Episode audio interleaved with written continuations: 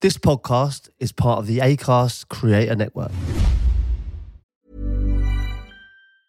Small details are big surfaces. Tight corners are odd shapes. Flat, rounded, textured, or tall. Whatever your next project, there's a spray paint pattern that's just right. Because Rust new Custom Spray 5 in 1 gives you control with five different spray patterns. So you can tackle nooks, crannies, edges, and curves without worrying about drips, runs, uneven coverage, or anything else. Custom Spray 5 in 1. Only from Rust I just want you on the bed. Yeah. Just, you know, doing the whole phone hand thing. Hi there, everyone. Call now for some stats. there's the kid at school that you thought was a complete helmet. The next time you might see him, he might not be a knobhead. Players like you are gold dust in five side. No, they're a dying breed. they're a dying breed.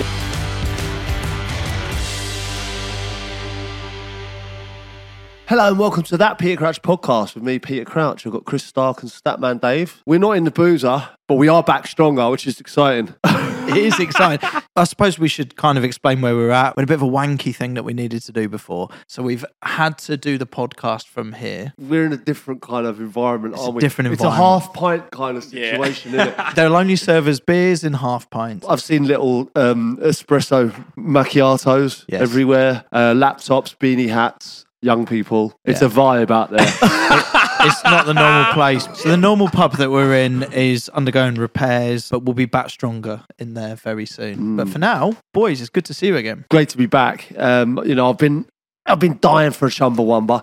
it's been a bit longer than we anticipated. Again, A few things we've got to catch up on. Um, obviously, we've been getting loads of messages from you guys doing the whole, you know, stop dicking around. When's the podcast back? I always know we're due bringing back the podcast when you start receiving these kind of things en masse. well, I did. I did the pod with Ab, didn't I? Recently, it's been a lot of love for it, which has been great. But also, you know, there are the, the diehards that love this pod, and um, they they've said stop dicking around. It's Yeah. you know, it's not what we want. But I'm ready for this now. There's a time and a place for both. There's there's that time with with your wife, isn't there? And there's that time where you get away with the lads. This is escapism.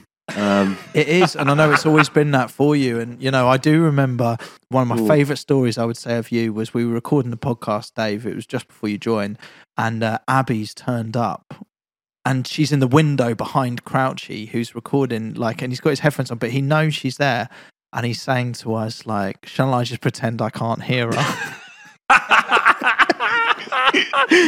Statman, how are you? Yeah, sensational. Actually, I've got some questions for Crouchy. Crouchy, how do I score more goals at five aside? In the final third, I feel like I'm lost. really, where are you playing? Like, are you pancaking like Chris, or are you are you are you pretty central? Usually at the back, Are you? defending blocks, tackles, interceptions. But when we're attacking, I feel sometimes a bit lost. Mm, But those those those players are key in five side. Everyone wants to be that you know that floater, that player who gets the ball in the half turn, goes past someone and and finishes.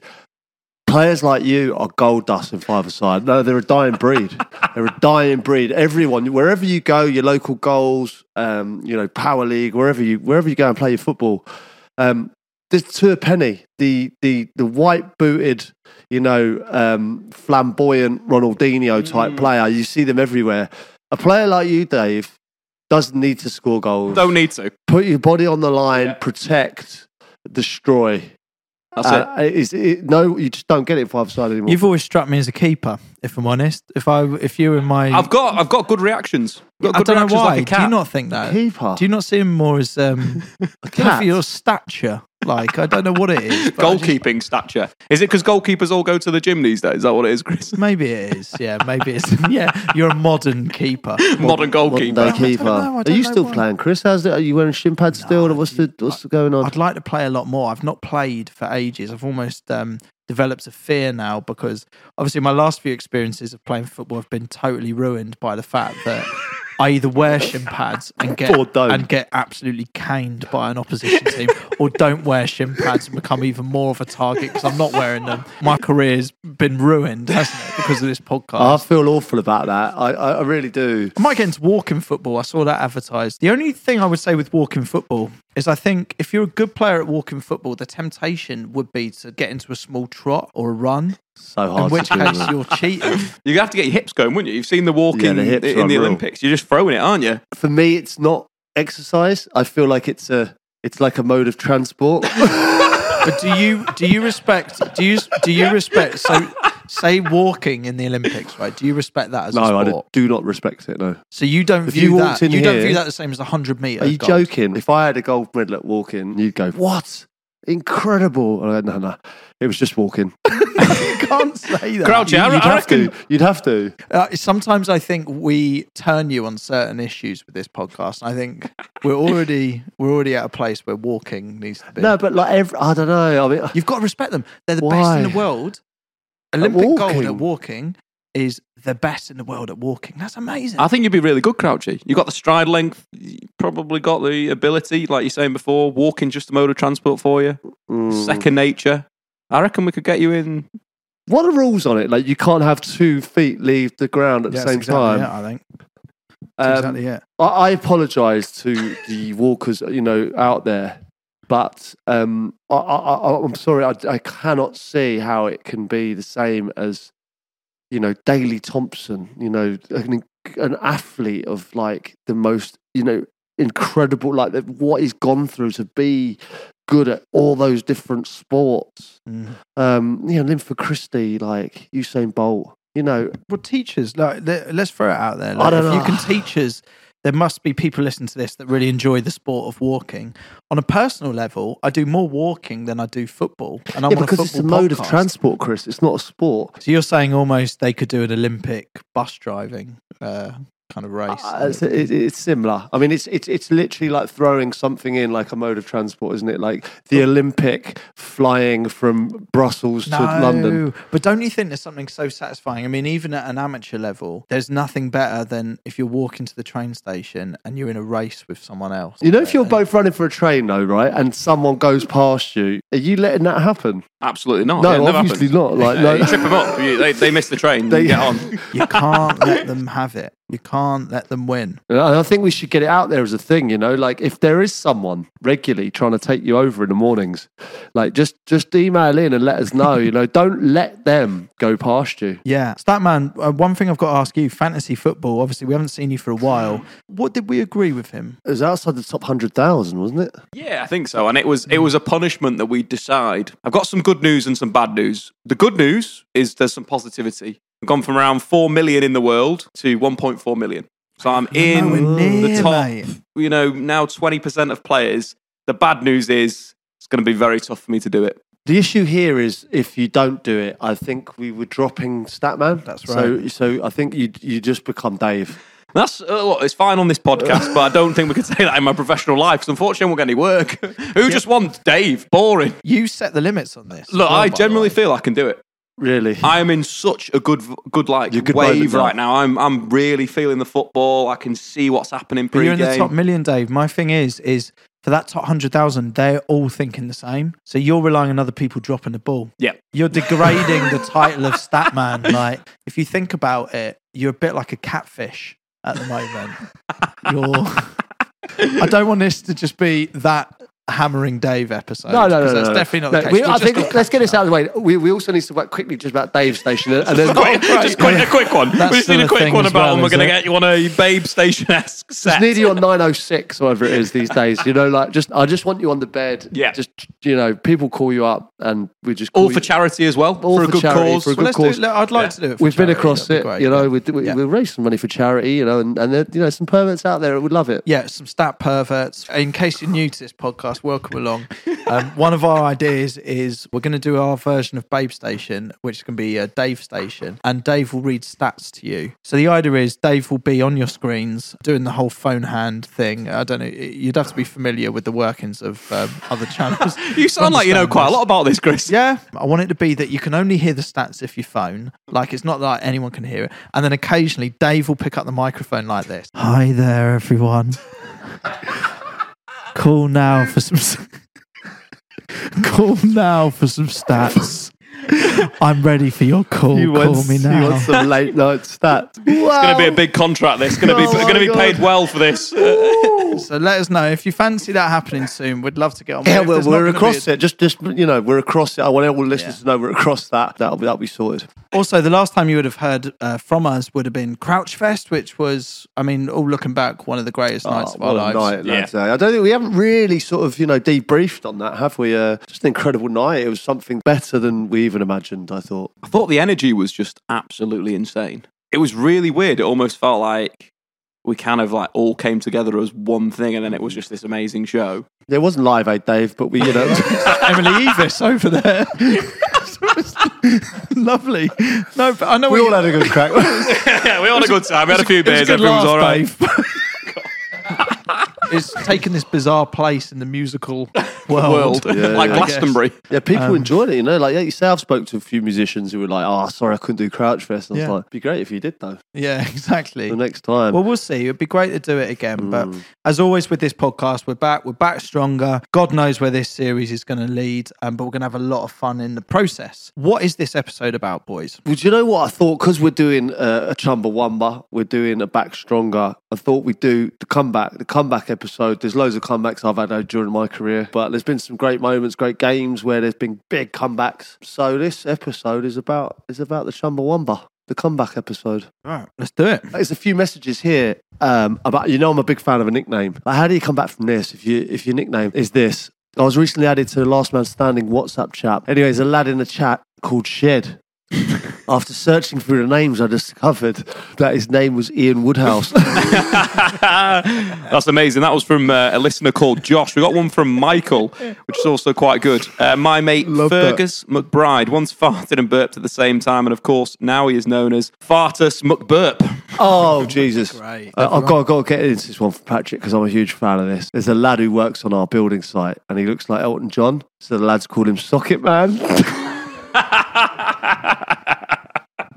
I just love it. I just love a good nickname like that. We get a lot of these, so keep sending them in. By the way, I don't know if we've shouted out the email address. If you want to get in touch, Crowdsheet email address. It's peter.crouch at acast.com. All about comebacks today. Dave, I guess we should start. You're a big Man United fan, aren't you? Yeah, the way that United have come back, probably f- since Ferguson. Hmm. Like it's taken ten years to get to this point, but this is probably one of the biggest comebacks. And you look at someone like Marcus Rashford this year, Crouchy. That is a big comeback from last season. How impressed have you been with him?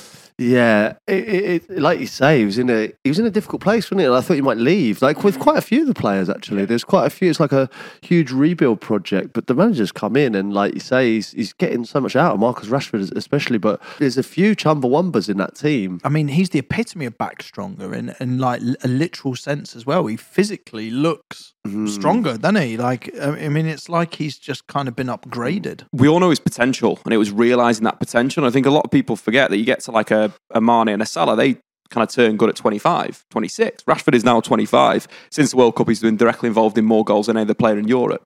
He's already bettered his best ever goal scoring season. I think Marcus Rashford is getting a lot of praise right now, isn't he? And there's a narrative of mm. something's changed. You know, he's this new force. Well, the Do Casemiro signing's been been key in it. Let's be honest. And like, Yeah. I think He's some- got an amazing attitude, that guy, isn't he? I was quite skeptical about him coming, winning everything, and and and, and he is, is the exact opposite. Like he's lifted the whole place. And when you look at Casemiro at Real Madrid, he was a destroyer. He'd play off the ball. Modric and Kroos would be- be in possession all the time.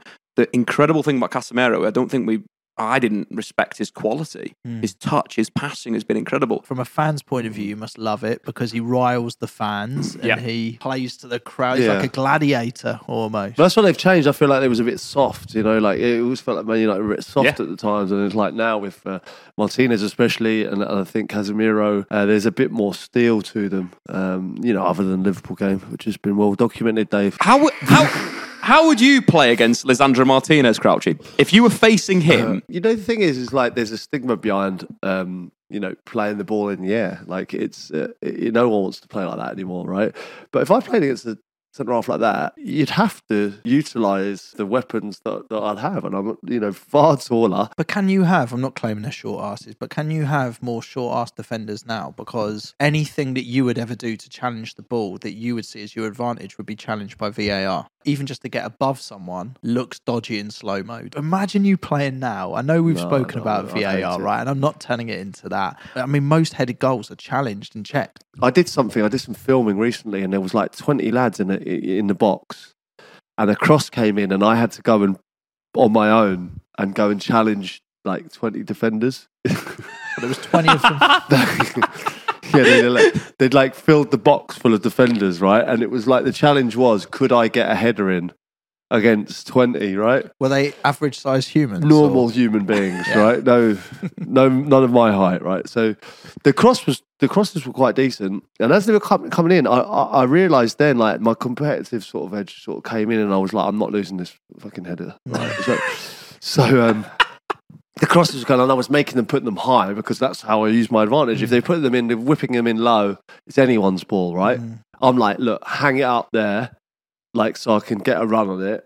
And I'm going to come in. And I couldn't believe how competitive I was about it. They were hanging it up, and I was coming over and I was smashing these like extras who they basically were, like with elbows and climbing on them and like trying to smash headers in.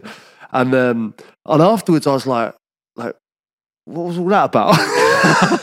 like, and I didn't realize how much I used my arms, Yeah. like to, because it just something just kicked in, and I went straight back into like football mode, like how I would play.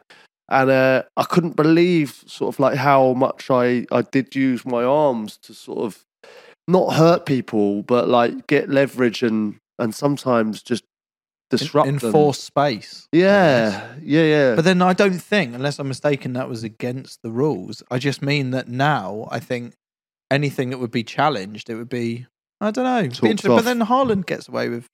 I don't even mean gets away with. I think it's legitimate. Yeah. I just mean Haaland's a physical player. No, they, they, you play on the edge, don't you? And I think there's times where you go over the edge, and there's times where you where you don't. You, you're on the borderline, and you get an advantage. Did you find like Crouch at the end of your career that that was a little bit more that referees would do? That they those Yeah. small little things they would pick up a lot more. Yeah, I had to adapt my game, especially in Europe. I remember there was a thing. I think you can you can have a look online actually, but like Graham Poll um, mentioned it in the World Cup. He mentioned me specifically using your arms, so every referee then knew But that's about mass- me. That's incredible bias. Yeah. because then all the referees are being like, "Well, he's the example of what they shouldn't be doing." So they're Yeah. going to look at you. What? That's You need to look shit. at it that's, more, that's exactly. so true. Yeah. That is so true. Like was- you can't be a current player and being used as an example. Example, yeah. Such a load of to shit. referees. in the, in the exact competition that this player's going to play in. It was what it was, um, and then I pulled the fella's hair and scored. To be fair, So you, you came back stronger then. Yeah, I suppose I, I suppose I did. Yeah, in actual fact, I mean, they with Graham Poll was spot on, and that should have been chalked off. You know, when you were doing um, the team talks for yourselves, was it the other uh, ever the other way round? So there'd be slideshows on referees. I don't think we've ever talked about this. Would you be taught as a team to act differently because of the referee that was chosen? Well, like you say, like I, I've since come to, I don't want to say respect referees more, but like understand their role. Like when I was playing, um, it was always ref, and I, I never really like took into consideration which ref it would be. Mm. And I, I don't want to come across as disrespectful, but I just always, for me, it was ref. It was like about my performance. I was so selfish about every single game. It wasn't about um, who we were even playing or who I was playing with or who was in the team. Sometimes I didn't even recognize who who was in my team. You know, I was so selfish and like single minded about what I wanted to achieve. As long as I had the right people at left back, right back, I wouldn't care. Do you analyse the refs at that level, Dave? I try not to because you shouldn't. The game is the game. The rules are exactly the same. It shouldn't be refereed Do in you a think it different way. in does? my You- do opinion. you think it I does? think it massively does. We can see it across Europe. We can see it in the Premier League. Like you're saying, Crouchy, you adapted your game to play in Europe. That is a load of rubbish. It's the same game. Mm, But it's just not, is it? Like No. we, even the World Cup, like you know, there was that mad rule that came in just for the World Cup where you play loads of injury time, right? And and and that is the only time we've ever done that Mm. because it's been brief before the World Cup. And I actually quite liked it, to be fair. But that happened, and then it just didn't happen again. Like so, it's a different, almost.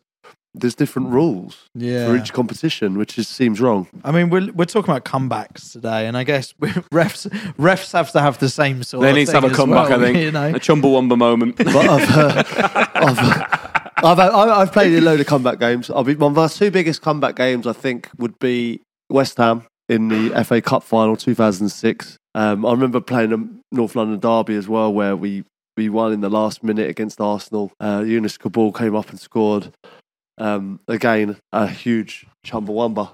Okay, so let me mention to you, right, I've just mentioned a couple there. What about when um, the, a Chumbawamba comeback moment, right? Oh, they're the best. where Leicester missed the pen at oh, Watford, don't. and then you got Troy Deeney goes up and scores. What a moment that was! I mean, I'm totally biased, aren't I? Because I'm a Watford fan. But those moments, they are they are comebacks. They are, you know, you're you're behind. It w- worse in that situation was the fact that Leicester uh, had been given a penalty, which I think most football fans would say wasn't a penalty. It was kind of unjust. So to be able to save that penalty and the ball come out and then go down the other end for Deeney to score, and it's you know this famous you know Some "Oh, moment. Deeney, and he comes running into the crowds, and it was a sunny day, and it was just the whole situation. You're through to the playoff final. I guess the only disappointing thing from my point of view on that was just uh, if we're talking comebacks, was that in the final it was a load of nonsense, Mm. and the final was rubbish. And in a way, you just wish that moment had been a To final, mo- final moment. You know, to yeah, exactly to go up. So, so those that, that game you mentioned, the FA Cup final. What did Rafa say at half time? What we were speaking about was I don't know if you remember the, the lead up to that was like West Ham were dancing quite a lot. It was Pardew, there was you know Anton Ferdinand, Reo-Coker. A lot of them were doing this Mm. dance, and we were like, look. We, we're Liverpool, like we, we can't lose to these and see them dancing around the cup. It's going to kill us, and that felt like it was the inspiration to then go on and get a result. And I know, listen, we can all say, "Oh, we, you know, we all we came back." A lot of it was to do with Steven Gerrard. Let's be Really? honest. Well, he, he scored two absolute belters. What was he like Um, at half time in that? Was he the kind of person Fuming. that. So when he was fuming, would he be like to set the scene a bit? Manager would be stood upright. You guys would be sat down.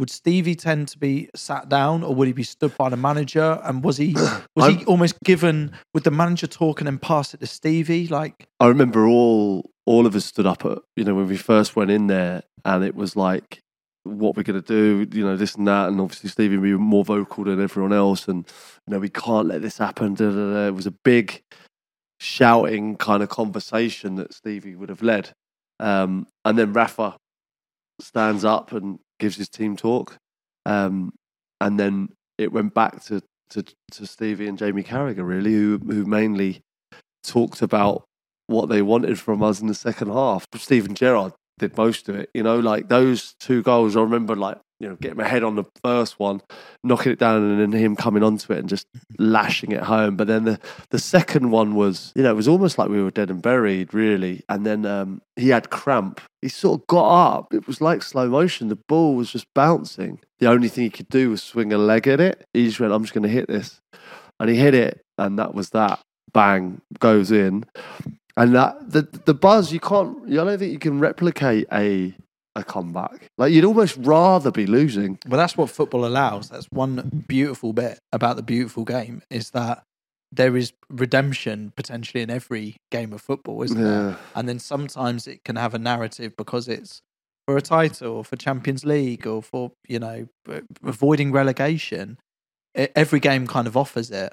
That moment Steven Gerrard hit the ball, what you just said there is amazing because sometimes players get cramp right or in a bad situation and immediately they have to come off. In a strange kind of way, if he hadn't have had cramp, he would have maybe connected with the ball differently. Well, what I'm saying is he might have he might have he was so far out. Yeah. He might have got it down and played it out wide. Yeah. You know, but it was the last throw of the dice. Is what I'm Uh, uh, saying. it's all it's what like ifs, you know, these I- I- moments are like, you know, they all cumulate in, in what Yeah. happened, which is is amazing to think, but it sends you sends you loopy if you do Yeah. start thinking. Hi, this is Craig Robinson from Ways to Win, and support for this podcast comes from Invesco QQQ, the official ETF of the NCAA. Invesco QQQ is proud to sponsor this episode, and even prouder to provide access to innovation for the last 25 years. Basketball has had innovations over the years too. We're seeing the game played in new ways every day. Learn more at Invesco.com slash QQQ. Let's rethink possibility. Invesco Distributors, Inc. about it. So you're at that point there where the comebacks come 91st minute equaliser, extra time goes through, not a great extra time. Mm. What was the huddle like before the penalty shootout? Did you know that you were going to win it because of the momentum? when you I, think it's so hard for a team to come back and then win on penalties when you've you've given goals away like that and you think you've won it and then you don't and then it, like it's like it's written in the stars isn't it it's like you think you, you're not going to win this now because you've had your chance and i think that's when we knew sort of like we had them really and then i remember when the winning penalty went in or you know pepe reina saved a couple didn't he and you know that buzz was was just was just phenomenal. But even talking about you know some of the best comebacks, like Liverpool, been involved in so many of them. But that that Istanbul one was mm. absolutely insane. Even the Barcelona comeback. Yeah, we've got a lot of comebacks that have been absolutely iconic, and a lot of them have been in the Champions League, which is just amazing because it's the you know in, for me it's the best competition in the world. That comeback, what's not been said about that comeback? Oh, they've made they've made programs on it, haven't they? There's like films on it. Isn't Stevie's thing called the Miracle of Istanbul or something? Uh, you know, it was it was a miracle. It was an AC Milan team that were top of their game, three 0 up at half time, and Italian sides don't give away goals. I remember watching it with utter disbelief. it's crazy the whole thing and i think there's comebacks in terms of teams isn't there? And then there's comebacks in terms of individual players and we've spoken about marcus rashford this season and let's look at the, like the manager's role in this as well. Have you been part of a team where you feel like a player has been written off and out of favor with the manager and either through extreme parching or extreme skill has managed to turn their situation around not about luck or injuries. It's either parching or just ability. But you know what? Like, there's a huge there's a huge thing about parching, like, and being parched. Like, you you can get places. You know, you can. It's like there are times, like, obviously, Aaron Ramsdale, friend of the pod, um, you know, mentioned El Parcio, um, you know, Arsenal. O- Odegaard at Arsenal, uh, and and it's performed incredibly well. I mean, he may have got the armband from from being El Parcio, but he's gone from strength to strength, and and people forget the fact that he parched in the first place, and that's how good he's been. Where do you um on on the comebacks, Crouchy? You know, back to that kind of Champions League environment. We've obviously spoke about Gerrard and that final that you were involved with. Obviously, Gerrard Istanbul. Where do you put it in a sense of is it the manager that's super influential in these comebacks, or is it the player? I there are players. times I think with when, when managers have yeah uh, obviously done said something or made the right changes, and you have to say like bringing Didi Hamann on. Um, I think it was Smith, uh, maybe UK. Like there was a few um, changes that were made that were influential in that match, um, and of course through through time. But the players have to do it, don't they? They, they you know I think changing personnel is helps a lot. I've been part of, you know, when you do two or three changes and the whole dynamic of the match changes. So, yeah, of course, the substitutions are key. in that sense of you know there's that belief as well obviously Rafa instilled belief at 3-0 down which is incredible one of the best examples of a chumbawamba in, in football is the 99 final Man United by Munich That was amazing as well. Like, I, you know, I'm no Man United fan, of course, but um, just to see that, the way, the manner of it, like it was, it was dead and buried, wasn't it, against an unbelievable Bayern Munich team as well. Like, what would you, what do you think's the best combat of all time? I think it's personal though, because I think every team has their moments of this. And it's like what you said about Watford for me. That personally was an unbelievable comeback. Mm. The greatest comeback of all time can't just be the most famous. Do you know what I mean? No, no, no. And, and, and I suppose if you equate it to a player as well, you know, one of the biggest comebacks was like Jermaine Pennant, right? For me, when you know when he had his issues, Mm. he went to Birmingham, he played with a with a tag on, and then he ends up sort of coming back and playing in the Champions League final. I think sometimes we're very quick to judge people and players on things that they do wrong. Definitely. But then, you know, w- you could look at it through the other side and, you know, maybe look at it with the glass half full and say, what he's actually been able to do has been a real success story. Mate, look at Robbie Savage. I, you know, fucking hated him when I was a Watford fan. Like I, I distinctly remember being in the crowd, giving absolute pelters to him, and him turning around and sort of giving it all back. You then meet the bloke. He's had a fantastic career in punditry. He's a lovely, lovely bloke, and I just think, you know, comebacks. You said Robbie, Robbie Savage is Chumbawambered in I mean, your eyes. He's had an extraordinary career since, hasn't he? And I, I think that's part of it. It's not even just in uh, footballing sense. You know, there's players that have become so successful outside of football, doing whatever it is they do, from punditry to I don't know, even charity stuff or like well, things that get supported. And it's you know, and they they change your opinion of them, and in a weird kind of way, there is a comeback mm. there as well. Yeah, I, I think you can do this in all walks of life. Like, obviously, there's, there's all the famous games that we've talked mm. about there. Like, there's millions of them, right? But there's like anyone can do this, right? So you, you know, if you're the Uncle Knobhead at Yeah. the at the, the, the weddings, you know, like you, you, the next time you might see him, he might not be a knobhead. Yeah. You know, like there's the kid at school that you thought was a complete helmet, and then you meet him later on in life, and he's got a you know a nice job, a nice you know a nice family and wife, and and you and you meet him and go, God, you were such a prick at oh, school. Oh, you know, I really, I really like this because there was one guy, right, at my school. He was such a fucking twat. yeah. And, but you're so right. Actually, I don't judge him by the fact that he, he, he might have a family now, might be a top bloke and stuff like that. And I think what what's amazing about this podcast is it's turning into a bit of an opportunity for us to all think of one person who's pissed us off or or or one or that one person or like even in your own situation like you be in situations and you've managed to turn it around with the mother-in-law or whatever you know you mm. first started seeing someone and they you know Like what I I reckon we get a few emails in right from people. Like if you if you're out there and you know of someone who has chumbawumbered, I Yeah, mean they might the have been comeback? down and out. They might have been really down and out, and it might be a it might be a serious one. You know, they might have really struggled with you know alcoholism or you know obesity or and they and they've they've chumbawumbered. They've come back stronger. Yeah. you know, get in touch because maybe we could do like we could find the best chumbawumba out of all the listeners. I really like this. You know, maybe father in law absolutely fucking hated you at the start. You've pissed yourself in front of him. You've you've said something inappropriate about his daughter, that kind of thing. I'm not talking from personal experience. No, yeah, yeah, course, yeah. Crouchy. Yeah, Um, you've chumbawumbered But it. you've turned it around, and now you're best buddies, and you go to the football together, and that kind of thing. you know? I'm thinking It's- like like Gaylord Focker from Yeah. Meet Your Parents. like if you're if you're Gaylord, right, and you've come in and like got absolutely had a nightmare, Yeah. and you've turned it full circle. You know, like you, you know, we get knocked down, but we come back again. That's the perfect example. Get in touch with us. Send us an email. What's the email address, Crouchy? It's um Peter. it's Peter.crouch at um acast.com. And we want these stories. if you chumbawumbered, get in touch. Dave, what I want to drill down a little bit on is the psyche and the mentality behind it. Do you remember when United were under Alex Ferguson and you knew they were losing? And it was like, get all your money on because you know they're going to win. You know they are. It was like they, they're going to play eight minutes of added time and they're going to score.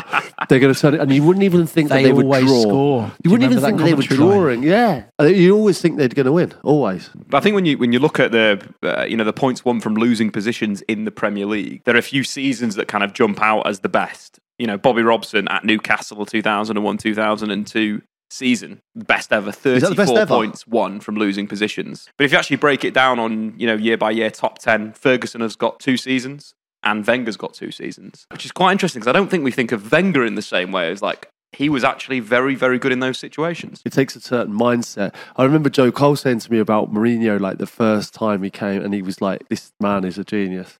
When he would say things like, "We're going to go a goal behind today, but um, you know, keep playing the way we're playing, and, and obviously we will come back and win win two one." You know, these things were happening. It was like, how does he know we're going to go behind? Like things like that. That's a good point. So, in any sort of team talk, I've never thought of a manager saying to a team, "It's like I expect us to go a goal behind." Do you see what I mean? Yeah, Like, yeah. Did We- that ever happen? I remember you? Rafa was really meticulous about you know his planning. Often we would do we would train as if you're two 0 down. So you'd have two teams playing Ah. against each other. You go right, one's two 0 up, one's two 0 down. How do you manage the game? It's amazing how much when you're two up, you kind of retreat and invite pressure. It's all about mentality, isn't it? And I think it's so interesting to tap into that. Arsenal are one of those teams. Like, so I was in Maidenhead watching this Arsenal game. Uh, it was against Bournemouth. Uh, it was the one where they scored in the 96th or 97th minute to, to get back to a draw. Everyone in the pub, it was almost like they expected the goal and they were waiting for it. And then, sure enough, Jeff Stelling, like, it's like, and we, you know, go to Arsenal. There's a goal. They've You, done the it. comment- So my perception of Arsenal is part of the reason of their success is they are coming back from losing positions. Character. Is that actually the case, or is that just me associating that game and a So couple we, of we, with the top? we spoke about the kind of most points from losing positions in history. This season, Arsenal have the best record in the Premier League. yeah, right. Um, at the time of recording, they've had eight deficits. They've won five times and lost three times. And I think that comes in the mentality of some of the players. You know, I'd call out El Parcio. You know, Mm. Odegaard, his positivity when Arsenal are down is pretty incredible. It would be amazing to speak to our friend Aaron Ramsdale about the mentality around Arsenal, how he feels as a goalkeeper and these results, these two great results in recent weeks that Arsenal have come back from the brink and then they're here and they're back stronger. They're together. I messaged him recently and I was being a bit parchy, but it was after that comeback and I put, I don't know how you deal with it. It's what we've all dreamed of. And so parchy. he that, just put me either, just going with the flow. Oh, it's an Like, incredible that's flow state. mad, isn't it? It's a flow state, is what they, they kind of call Flow it in that sense, where you're at calmness with what you're doing, the belief in yourself. You get into a flow state. Yeah, but this is why I think it'd be good to get him on again because we had him at the beginning of the season. It'd be great to get him on and sort of see what the differences are because you say about it being calm, it almost feels to me that it's just a kind of like, I'll just get away with it as long as I can. But I remember him saying right at the start of the season, like there's a there's a mentality shift here. is Aaron winning the Premier League just to prove you wrong, Crouchy, and actually show that goalkeepers are far more important than strikers? No, well, in uh, Is every, this the ultimate act of shithousery from a footballer that he will go and win the Premier League whilst their striker is injured just to prove you wrong? I feel like if I've given him that, you know, slight percentage of inspiration, you know, maybe I'm behind this title win. You know, Peter Crouch takes credit for Arsenal title win. not all of it. We need to ask him. We need to get him on. Is he shithousing me? Because I said at the start of the season that goalkeepers weren't important. When their star striker, Gabriel Jesus, has been out for so long, he's he's housing me. Yeah, the only other thing I've like thinking about there is the mentality of a crowd and how much that does affect the game. Let's all be very honest here.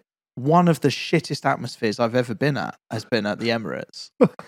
It, no, it really has, Crouchy. Yeah. It was so negative, the whole thing. And Mm. there's this amazing thing going on at Arsenal, and we've all seen it where they go a goal down, and the fans immediately stand up, rally around the team. It's been a phenomenal. real gear see. shift, doesn't there? And I think you know I've been on the wrong end of um, you know the crowd reaction, like the home crowd negativity. If you get the ball off the centre half, right, and you give it away and you're two 0 down, you you've been there, right? Uh, You've probably been the abusive Mm. fans, right? Where you've been Absolutely. like, you can hear the whole stadium go, oh, and then there's like, ah, and then there's a shouting and screaming, and then there's booing. Yeah. You know, that as a human being is hard to deal with. Are you actually thinking like that? You can't hide as a footballer. Mm. Does the bollocking ever actually? Because at times it does look like your team's lethargic, or just dare I say, it, not caring the same way you are as fans. I've seen. I listen. that I'm- bollocking. Then y it sometimes puts the pressure on in a good way. It Yeah, makes definitely. Them, it makes them go like fucking hell. Actually, like It let's- matters. let- Well, I was looking at it during lockdown, like with, when, when I was in the stadiums, and there were players flourishing in the no pressure environment. Honestly, I saw it Well, West Ham- firsthand. West Ham I'm just, flew I'm, just, I'm, I'm, laughing because as United fans refer to Martial in that period as like NHS Martial, where Really? he, he was just amazing with no fans. And it's really obviously the NHS did an incredible job during They did. The, COVID. the applause and they're not, wasn't they're for not, Martial. Yeah, it wasn't. and we went that. out on our doorsteps Dave applauding. was. Yeah, Dave, Dave was. was. We were out applauding the NHS. Dave was on his doorstep applauding Martial. Martial. Oh, I was fantastic. applauding the NHS and saying they were doing a great job. But, but And Martial. but- and, and Martial, of course. But I remember He being at, applauded the NHS in a Martial shirt. Let's all appreciate the NHS and Martial at the same time. who's really coming to his own. so you're saying, like, in all honesty, like this, this is going back to the shithouse in the original state sense of the word. You know, like, so if you're a shit bag, as I think it's called now, someone who struggles with the crowd being negative, you'll flourish in an environment where there's no crowd. I remember watching a game when Tottenham beat United 6 1 at Old Trafford. And it was the weirdest, it was like a training match because there was no reaction from the crowd when they were like 2 1 or 3 1. There was no reaction. But they started pumping it in on the TV, didn't they? Playing in crowd cheering it Like was insane. that's It mad. was abs- and also what I noticed was like when you lose a game, players are hanging around chatting on the pitch. Yeah. Like that wouldn't have happened if there was a crowd there. Believe you me. Well, they didn't do. They didn't do. I think we'd be prepared for a pandemic now, wouldn't we? What we'd have is cardboard cutters of fans, except they'd be like with their fingers just like play some abuse in. They'd, yeah, or, or, or have them so they can like lob things. Like, not that that's allowed, obviously. You know, Some with flares like- that go off after you know what I mean? goals go Like, in. Yes, you're right. Activate the flare, and there's one cardboard fan with a flare. Like, we'd be better prepared now. Yeah, I think so. Like, like as you go down the tunnel, you just get like a tannoy going, "You're fucking shit, fuck off." You're right. Actually, if you look at this from another point of view, which would be if players are benefiting from the positive atmosphere, that's not a true representation of football. And that actually what they should have been pumping in is abuse and the odd kind of like booing and stuff like that. I really like the idea of these cardboard cutouts that were there in the, mm-hmm. in the stand, like dotted around.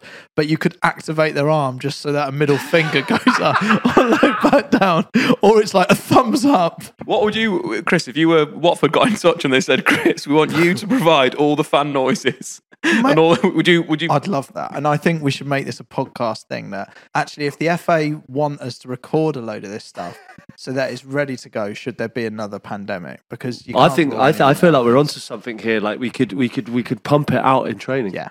Yeah. We record something, we pump it out in training, and it's like, right, in this scenario, right, we're 2 0 down and we're getting absolutely abused. We just we pump it all in. Yeah. And then the same as if you're winning, you know, you got you getting cheered, you you getting overconfident. Perhaps how do you cope with that? It's it's it's the psyche Yeah, of a I had a mental one. Do you not remember, like when Watford went up that season that it was COVID? I was doing some Watford coverage in the ground, so I watched the game Watford got promoted. I was like one of the only people allowed in the stadium. the COVID games that I was at covering, um, you'd hear exactly what the players were saying and Yeah. stuff. That I, I really I quite Yeah. enjoyed. It was quite a nice. I mean, although I'd been involved in it all, you know, my life, It like was an insight. it was wasn't more like it was nice to just sit back and just watch what players were talking and where and who were the leaders. weird thing to reminisce on. It wasn't that long ago. And we talk about comebacks, and that's, Yeah. you know, this is all what this is about, I guess, how the game changes. Well, I think and as a nation back we've and- chumbled but a bit, haven't we? You know, like that was a difficult, difficult period, and um, you know, I know we're not there yet, but, but, but No we're, we're we're not we're not like sitting indoors anymore. is Yeah, well, that's I'm a great thing. Yeah, we're not sitting indoors, but Why there's are other problems where we can't get tomatoes. We're always listen. We're always looking at the negatives. You know what I mean? Listen, we're not we're not sitting indoors. We're chumbawamba a little bit. Bloody hell, we strayed into politics like dangerously quickly there. I Got, love got all that. Gary Lineker there, haven't we? Well, I tell you what, we've we've chumbawambaed well there. It's great to be back. I think we've got we have got some messages that have probably been here for a while. yeah, we always say send in your messages, please. Um, we love these questions. Sends the podcast in all sorts of weird and wonderful directions. Uh, so yeah, please get in touch. So this message is from Cameron. Uh, Cameron wants to know who has the firmest handshake in football. I think it's got to be someone with a build. Duncan Ferguson. Yeah, that a tall, strong striker. There's been some some crunches over the years. I, I I'm slightly concerned with handshaking in general, really, not just in football. I don't know where we are anymore. Like, you know, now you've got the it's sort of like a high five and a shoulder press, um, and, a, and almost a hug. Like you knew where you were with the handshake, but that's become very old school. It's more like I don't know. It's like a. It feels like an NFL Oh, man, vibe. Like it's a bit more of a. bear- You go in for a shoulder. What is that? watching you on TV, man. Like it's the worst is when you're watching you guys on TV and you're set up around a podium on the pitch, and then a player who's doing a warm up or something wants to come over and say hi, and watching you guys flounder with how you're meant to greet them The whilst talking. It's like a massive ick of mine. I'm struggling with it. I can't bear. I can't bear watching it. I think COVID helped in this situation. The only thing COVID helped about is the kissing. Yes. Um, I, in all honesty, I don't want to kiss anyone. I don't. I don't feel comfortable with it. Is it one? Do you go in for two and miss and get the lips? You don't want to go French crouch. You don't want to adopt the French style. No, I don't like it. That's amazing. Sorry. What a great blanket rule because you're right. Even when mates come over to the house, it's like The the guys are easy to deal with because even a Easy. hug, it's, Get not, it's that. a bit weird. Get through that but, like, easy. you do that. It's nice. but with the girls, it is the kissing thing. If we just all made a rule that you only kiss your other half, unless you're in a relationship where you're more open than that, it would simplify everything for me. My my thing is like you, you, you. I think if I I went round to the house for something, uh, you know, for dinner for lunch, I think you have a kiss there, uh, you know, and a handshake with the fella. One on entry and one on the way out. I think so. you? I think so. But then, uh, but then when if you see them out somewhere, you walk past the street, you go, ah, Yeah. do you cross the road and kiss them? agree, Yeah. Or, or do you just go, ah, you're right. I saw you last week. You know, Yeah, we I did s- the kiss then, but all we're not good. going to do it now. You park the car outside. Mrs. gone. Do you mind just running over there and borrowing like dot dot dot? You know, or Just something. kiss It's them? like my point is you g- you've got the car running outside, and they're like, "Come in, have a j- no, it's all good. I've got the car running, all good." Like, Well, let's uh, have a quick kiss then. Shall we have a quick kiss? Just like and then pass over there. Yeah, great. Let's just have a quick kiss and then you get off. And I'm gonna go now. So should we do one more for for for goodbye? so I've got what I need Yeah. and just have another I've got, kiss. I've got the sugar. Let's say you don't throw the sugar, right? You knock on the door. Bang, bang, bang. They answer the door. Hey, great to see you. Couple of kisses both sides. Great. Sugar. Yep. Got it here ready for you. Yeah, cool. Car's running. Cheers for the sugar. We'll go again. Kiss. like, But also, what if the lad sees your missus in the car and goes, "Oh, there she is," and it, hey, Yeah. let me come out. Miss is just in the car. Quick kiss. Let me just kiss I'm her gonna have to quick. Go fucking kiss her. do you want to? Yeah. She's just out there. Do you want to give her a quick kiss and then come back? Crouchy, what's your rules with San Marino on this? She seems to be so well equipped. Like she's so comfortable in any environment. She'll hug, she'll kiss. She's she's like she can do the standoff one. She can I do the take, hand. I take her lead, mate. I, I um. If you're confident, Yeah, I've, I've got to be honest. it. First time I, I I met San, I um, I couldn't. Uh, I didn't know what I was doing. And um, no, she. You're so right. She's brilliant at just sort of taking control of that she situation. knows the situation Yeah. well. and that's what you need. But it's when you got someone that flaps. Oh, mate. like- what if you get two flappers? Whoa. You don't know where you are. Two flappers. Fucking hell, mate. There's a little dance. the worst thing he is, oh gets on with it. shit. Well, you can see a flapper a mile off and you go, fuck, he's a flapper as well.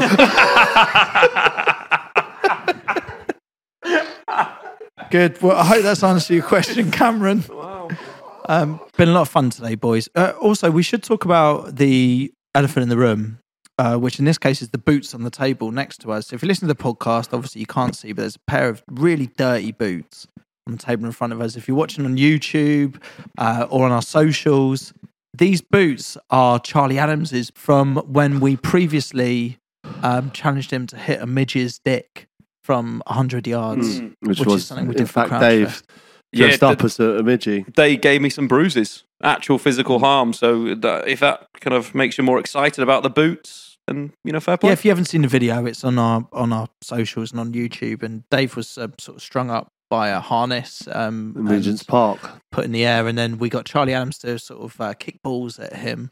Um, Dave had a um, a dildo between his legs, and the uh, and the idea was could Charlie Adams hit a midget's stick from 100 yards, which was a quote that Paul Lambert said at Stoke. So we got the boots, and we were wondering what we could do with them, and we've had a great idea about this, haven't we? We've thought, why don't we say that someone listening to this can uh, have those boots, but we're going to do it as a kind of swapsy thing. So you've got to swap as something for the boots. Yeah, I think over the course of the series, I think we can see to where, where we get by the end of the series. I mean, like this, this is a great prize, but you know, send your, your emails about what you've got that you want to swap with us to get those boots because we'll take a swap, and, and by the end of the series, we should upgrade each each week. time, yeah. So there was a famous film about this as well, and someone who started with a paperclip and then swaps it all the way up and eventually got to a house. So what we're after here is not necessarily like just high value money. We don't we don't really want cash. We just want something that's interesting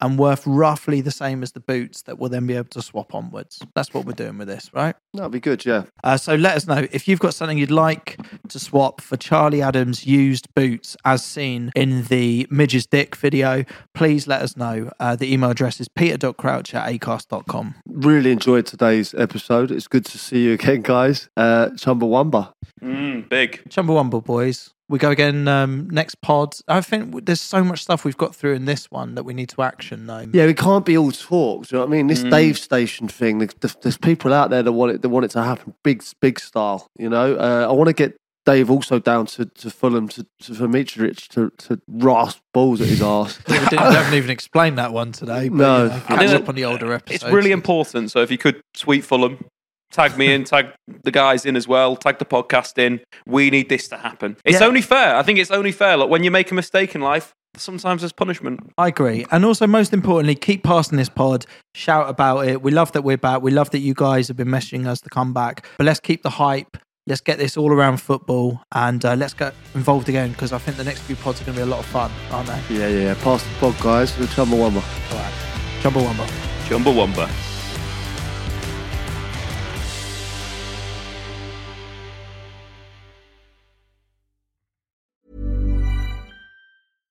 Small details are big surfaces. Tight corners are odd shapes.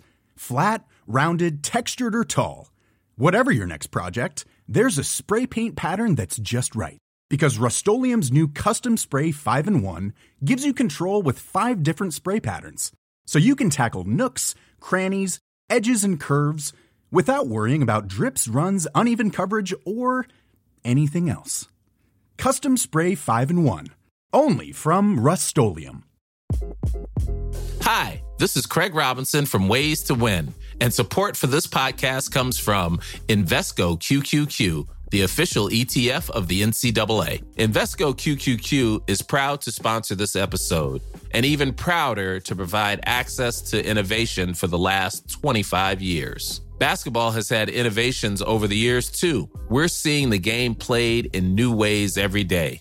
Learn more at Invesco.com slash QQQ. Let's rethink possibility. Invesco Distributors, Inc.